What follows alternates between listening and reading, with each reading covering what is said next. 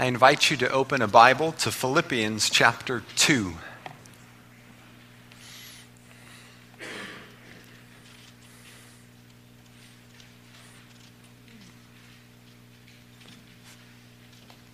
If you're using one of the Bibles that's been provided for you, you'll find our text beginning on page 980 and then continuing on to 981 of Philippians chapter 2. The series that we're in is entitled Mission Possible God's Plan for the World and for you and for me. And that is what we primarily discover when we open the pages of our Bibles. We learn about who God is and what He's up to.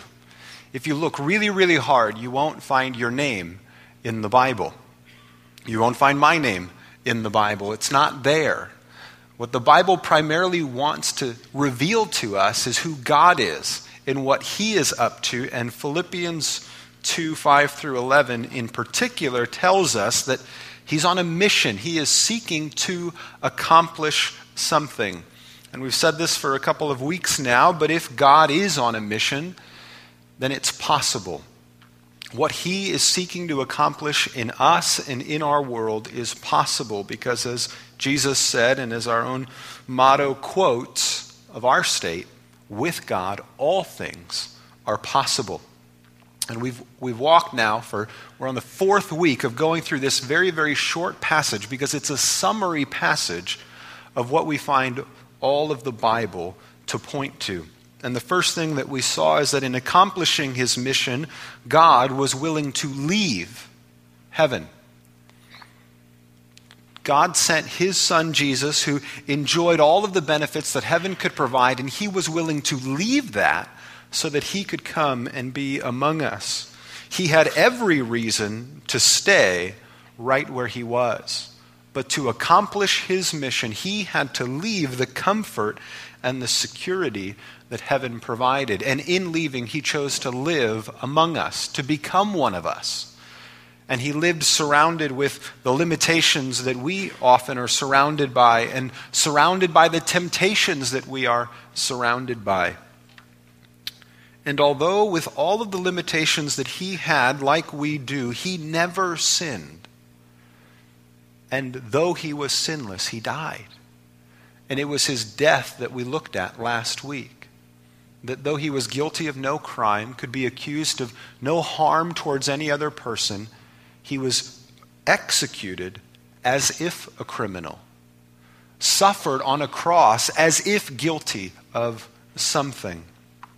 And we said last week if, if we were reading the Bible as any other story, his death at the age of 33, innocent of anything, would just frustrate us to the point that we'd probably stop reading the book. Why, why, why is the story going this way? Why is he who has not done any sin, who's not caused harm towards anybody, why is he dying? Unless there is some purpose in his dying, and that we saw last week, that he was willing to not only leave heaven and to live among us, but to die for us, so that we did not have to face the consequences of our sins. And today our attention will turn to now, after his dying, his rising. And so we'll reread from verse 5 through 11 in Philippians chapter 2. Paul writes, Have this mind among yourselves, which is yours in Christ Jesus, who, though he was in the form of God, did not count equality with God a thing to be grasped, but made himself nothing, taking the form of a servant, being born in the likeness of men and being found in human form, he humbled himself by becoming obedient to the point of death, even death on a cross. Therefore, God has highly exalted him and bestowed on him the name that is above every name, so that at the name of Jesus every knee should bow in heaven and on earth and under the earth, and every tongue confess that Jesus Christ is Lord to the glory of God the Father. And that's where we'll stop in Philippians 2. And today we're zeroing in and locking in on verse 9. Therefore, God has highly exalted him and bestowed on him the name that is above every name. The first word in our verse is therefore, it's a conjunction. It's connecting what is before to what is about to follow.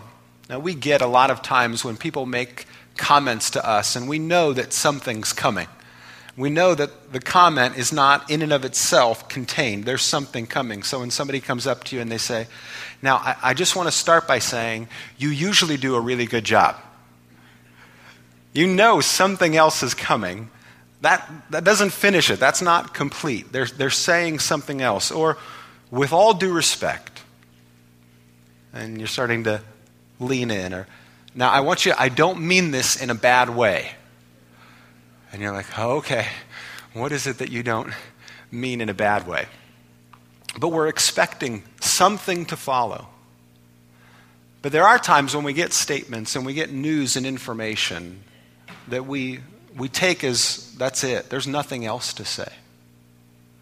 And some of you have gotten this, and you've you experienced getting the phone call when somebody calls you to let you know that your aunt or your cousin or your mother or somebody has died?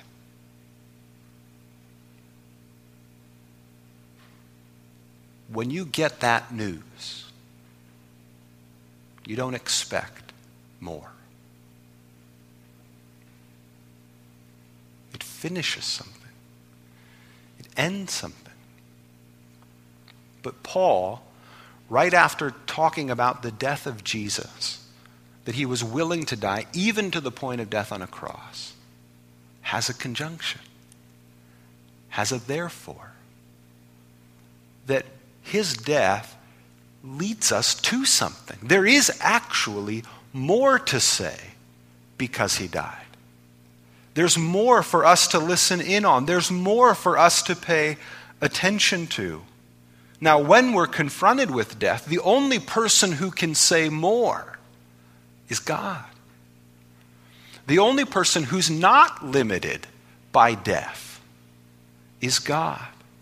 And so that's where he starts. He says, Therefore, God. But this life that he lived and this death that he died, now something else will be done. There is something else to say, but that something else to be said can only be said by the Father. And good news, he has something to say. Therefore, God has highly exalted him, Jesus and so we see that the resurrection of Jesus gives us hope beyond the grave. Because of Jesus' death and the willingness of the Father to raise him up, to give him and exalt his position, we see that there is hope beyond the grave. That we as Christians believe that death is not the end, but that there is something for us to say. There is more to learn and we submit ourselves now to learn from the person who exists beyond the grave. That Jesus, who came from heaven, is the authority to tell us what heaven is like. Jesus, who rules and reigns in eternity, is the authority to tell us what eternity is all about. And this is what Jesus said of himself before he died. And so I'll invite you to turn the Gospel of John in chapter 11. We'll see how this plays out in the life of Jesus right before he gave up his own life. John chapter 11, beginning in verse 17. You'll find it on page 897.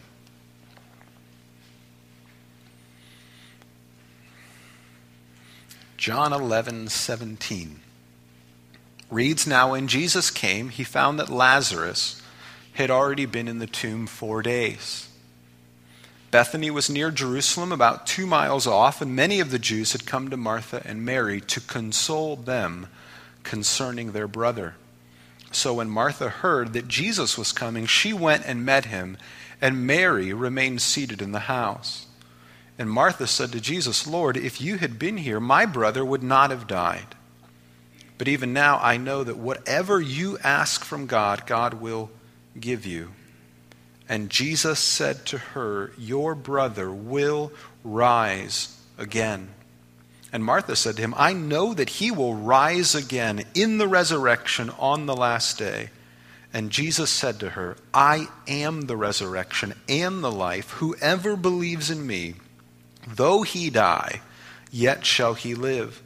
And everyone who lives and believes in me shall never die. Do you believe this? And she said to him, Yes, Lord, I believe that you are the Christ, the Son of God, who is coming into the world. But here's Jesus dealing with the death of a friend of his that he loved, and others who are coming to him and saying that if you would have been here, we believe that you could have maybe prevented this from happening. But they too, having this sense that death is the end, there is a period, there is nothing left to say until a, a long time later in a, in a future resurrection. But Jesus comes to them and says, I am the resurrection that you're hoping for. I'm the reason that you actually should believe in a future resurrection and I have the power. I am the resurrection and the life. And though people who believe in me will die, yet they are going to live. And they're going to live so much and in such a reality that you could then almost say they never really died. It's an interesting flow. He says, though you die, you will live. And then he says, and if you believe in me, you're never going to die. What do you mean? He means something about the life that we are going to experience that will so supersede and transcend what we think of as life around us that in some ways we'll be able to say that we never really died. We know that when we think about our own lives, don't we? That so much of what we see in what we already call life is actually death. Our bodies are decaying, our world is decaying. It's in our own law of thermodynamics that if you just leave something alone, just don't touch it, what will it do? Deteriorate. Go into that room in the basement that you haven't been in for six months. What do you expect to encounter when you get in there? That it looks exactly the same or that it looks much worse? That there's a lot more dust than there used to be? But actually, what we're surrounded by is decay and death and when we experience the real life that He has for us, we will say of ourselves that we actually never really died. And this is something, therefore, that God and God alone can say, because Paul tells us then we can have confidence in it because God has highly exalted him. We're back in Philippians. God has highly exalted Jesus. Now, it's specific. Jesus has been exalted, not Jesus' memory. Paul's not trying to encourage us by saying, you know, Jesus died, but he'll live on in your heart and my heart if we just remember him. And so if we celebrate communion, then that'll be just a way for you and I to remember who he was. But it's not his memory that's been exalted, he's been exalted. It's not his memory that's been exalted, he has been exalted. The one who died has life again, that you can refer to him as being around, as being somewhere, as being able to be spoken to, because God has highly exalted him. And that is what we as Christians celebrate that Jesus not only lived, but also he lives. And so we do remember things in the past, but we celebrate his work among us in the present because we believe that he is still living, that he is still up to something, that he is still working. And we see this, uh, Paul really lines this out for us in 1 Corinthians 15. If you'll turn there, we'll read a few verses. On page 961, Paul talks about the resurrection and the fact that Jesus lives. 1 Corinthians 15, beginning in verse 12, says, Now if Christ is proclaimed as raised from the dead, that's what Christians proclaim, that Jesus is alive, he's raised from the dead. How can some of you say that there is no resurrection of the dead? But if there is no resurrection of the dead, then not even Christ has been raised. And if Christ has not been raised, then our preaching is in vain, and your faith is in vain. We are even found to be misrepresenting God because we testified about God that He raised Christ, whom He did not raise, if it's true that the dead are not raised. I'm going to stop there for one second. Paul is saying what we're proclaiming is that Jesus was raised again that he's alive. And that is so much the central claim of what we're saying that if that's not true, then our preaching and everything we're doing is in vain. If he is not alive again, if he is not alive right now, then what we're preaching is in vain. And so these people who don't believe in a future resurrection are undermining their very confidence in the gospel. And we'll go back to verse 16. For if the dead are not raised, not even Christ has been raised.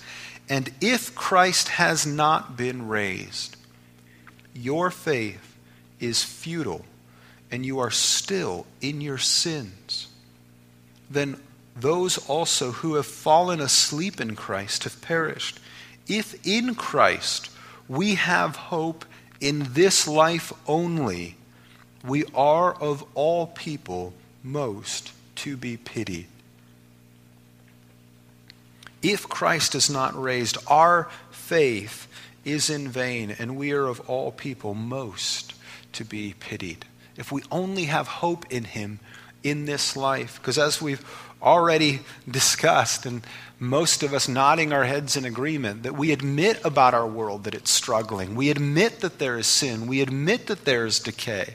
So when we deny the resurrection, all we have is what we've admitted with no hope of redemption.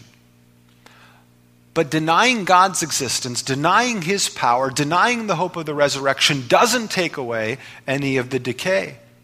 It doesn't take any, any of the battle that we have with sin away. All that gets removed when we deny that Jesus lives now is the promise, the hope, and faith in a future. And so it's central to our faith. It's not just one thing we believe among many, it is the main thing that we believe as Christians that the one who died and gave himself up for us lives. He's been exalted, he has risen again.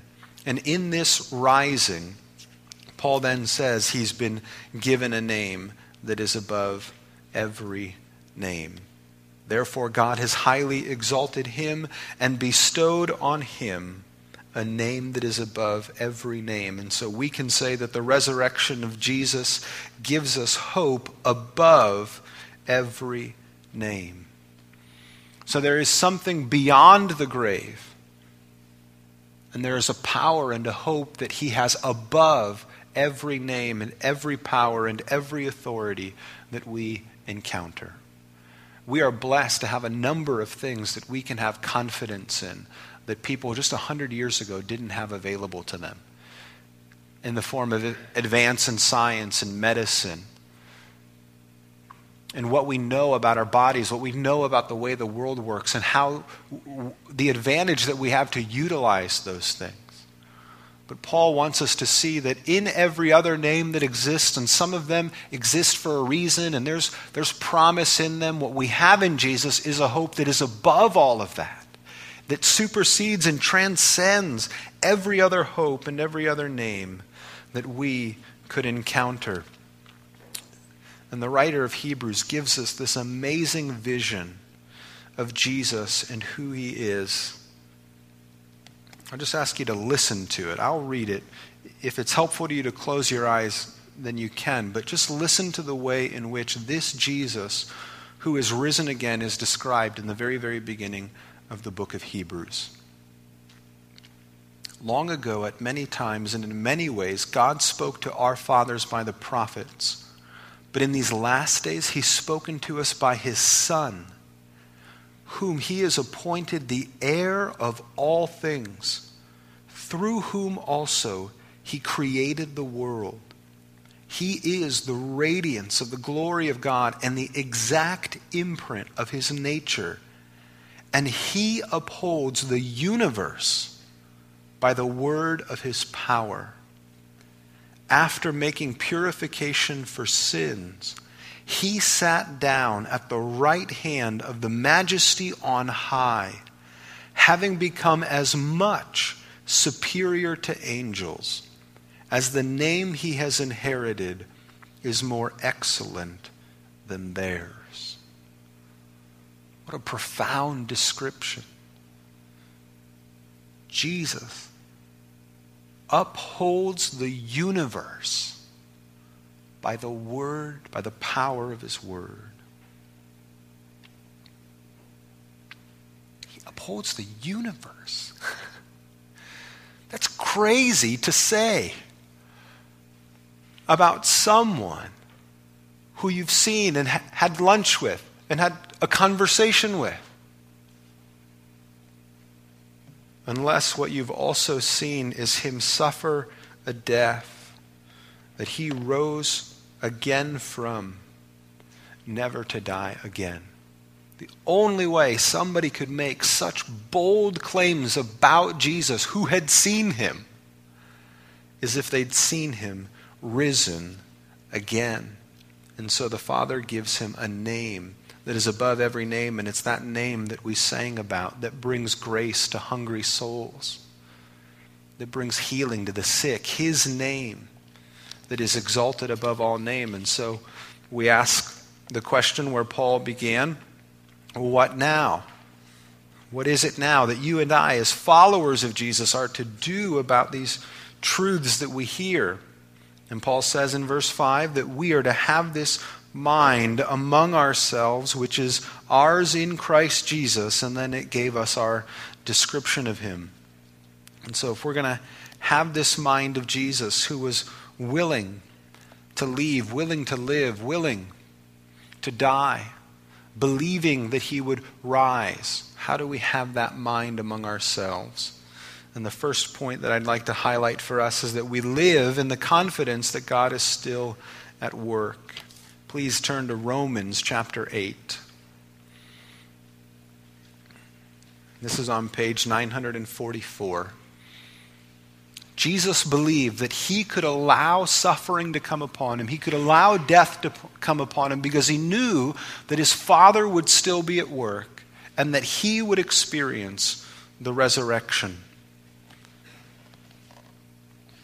And so now, knowing that, he wants to give to you and to me a similar type of confidence that God is for us. And so this is what he says in verse 31. What then shall we say to these things? If God is for us, who can be against us? He who did not spare his own son, but gave him up for us all, how will he not also with him graciously give us all things? Who shall bring any charge against God's elect? It is God who justifies. Who is to condemn? Christ Jesus is the one who died. More than that, who was raised, who is at the right hand of God, who indeed is interceding for us. Who shall separate us from the love of Christ? shall tribulation or distress or persecution or famine or nakedness or danger or sword. Verse 37 No, in all these things we are more than conquerors through him who loved us. For I am sure that neither death, nor life, nor angels, nor rulers, nor things present, nor things to come, nor powers, nor height, nor depth, nor anything else in all creation will be able to separate us from the love of God in Christ Jesus our Lord. I'm going to go back up to verse 34 that this Jesus, who died, but more than that, was raised, is right now at the right hand of God, interceding for us. That means he's praying for us. And if you could, if you just had to think about it and write it down on your handout, just think about it. What do you think he's praying for you? Paul is saying that he's interceding for you. So, what is it that you think he's praying for you and for me? We get examples in Jesus' life of two prayers that he offered. He taught his disciples a prayer when they asked him and they said, Teach us what to pray. And he gave them a prayer. And we could look at that prayer, the Lord's Prayer, and find wisdom in there. Right before he died in John 17, he also offered a prayer, and we can see what he said in that prayer. But one of the things that we get in the Lord's Prayer is he, he tells all of his disciples to say, Our Father, which art in heaven, hallowed be your name. Your kingdom come, your will be done on earth as it is in heaven that you and I would hear Jesus praying that his kingdom would come throughout the earth and that it would be on the earth as it is in heaven. That God is thinking about the whole world, that his purposes are global, and that he's praying for us that we would become a part of that, that we would be involved in that, that we would be agents of his to bring about his kingdom in all of the world, that that's what he's up to is bringing his kingdom on this earth, to seeing people be made disciples so that his will, instead of being resisted, is obeyed. His name, instead of being mocked, is worshiped. And so that's what we believe that God is up to in our world. He is bringing about his kingdom, and he is praying for us. He's not praying for us that we be in the most comfortable situation we could possibly be in. He's not praying for us that we never experience any difficulty. He is praying that in no matter what difficulty comes, whether, as Paul lines them out, tribulation, distress, persecution, famine, nakedness, danger, sore, that whatever that is, we would believe about ourselves, that we will overcome and that we will be more than conquerors through Him and believing in the future promised reality of the resurrection, we will give ourselves to the advancement of his kingdom. That's what he's praying for us for. That's how he's interceding for us. And he's still at work. It shouldn't need an extra statement to say, I hope it's encouraging to know that Jesus is praying for you. I mean, when we suffer with things, we ask each other to pray for one another, and it is an encouragement to hear that other people are praying for us. How much more of an encouragement should it be that the one who died for you, the one who rose again, is now praying for you? And that that knowledge of that should overwhelm the knowledge of any others who pray. The second thing this is something that John the Baptist realized. We seek to decrease so that Christ might increase. if the central conviction of our faith is that Jesus has rose, risen again, that he upholds the universe by the word of his power, that he's at work, then our lives and our mission is not to promote ourselves, but to decrease ourselves, to become increasingly irrelevant in ourselves so that people would know and come to experience Christ. And John the Baptist knew that. He was just a sign pointer. You know, a whole group of people following him. And as soon as Jesus came on the scene, he said, There's the guy to follow. Don't keep following me. This, this, is, this is what I've been telling you. This has been my life's work to tell you about him. So don't, don't start follow, follow him. But I, the whole time I've been pointing to him, and he's here. The Lamb who takes away the sins of the world. He's here. And so follow him. So if we're living out the prayers that Jesus offers in our behalf, we will seek not to build our own kingdoms and our own followers, but that people through our lives would become followers of Jesus and servants of Him because He alone died and rose again for them.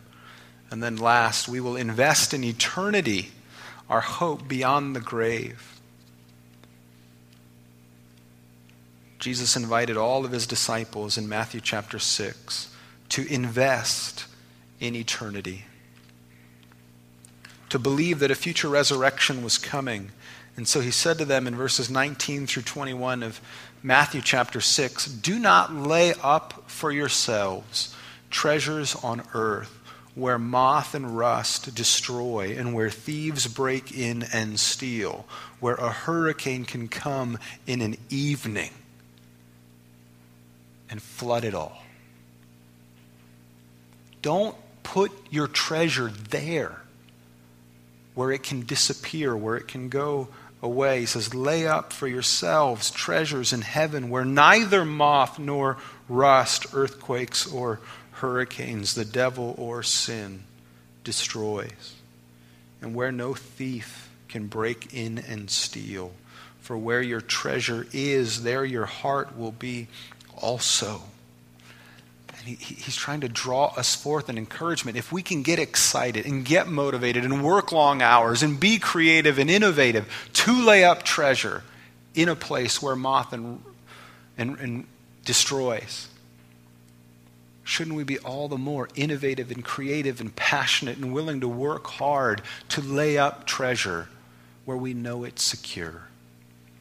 To invest in a reality that we know cannot be shaken. It's an invitation on the part of Jesus to say, if you believe that I have risen again, and that you will rise again with me, that anyone who believes in me will never die, then in the details of your lives, invest in that. Show others that you are banking on a future reality, that your hope is not in everything you can attain and acquire in the here and now, but that there's this willingness to let go of, this willingness to not hold on to, because you believe something greater is coming.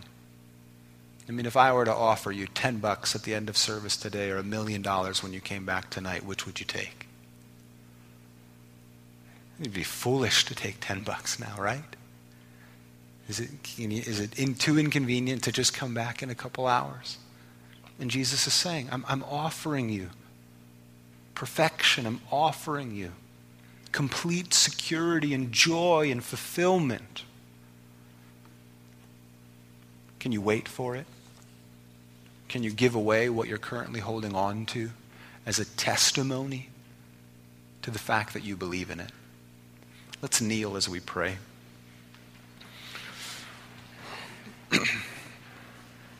Heavenly Father, we thank you that as we get on our knees, that you are risen and standing at the right hand of your Father.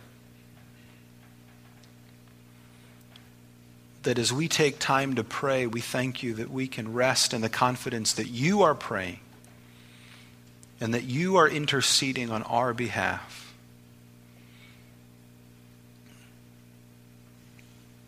So we lift up prayers as you taught us that your kingdom would come, that your will would be done here on earth as it is in heaven.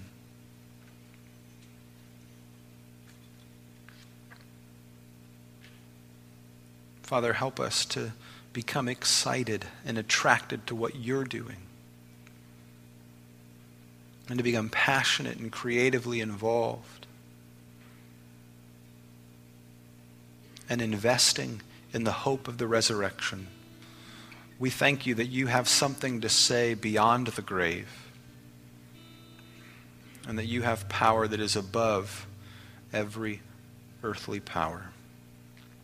And so it's to you and to you alone that we pray. In your name, amen.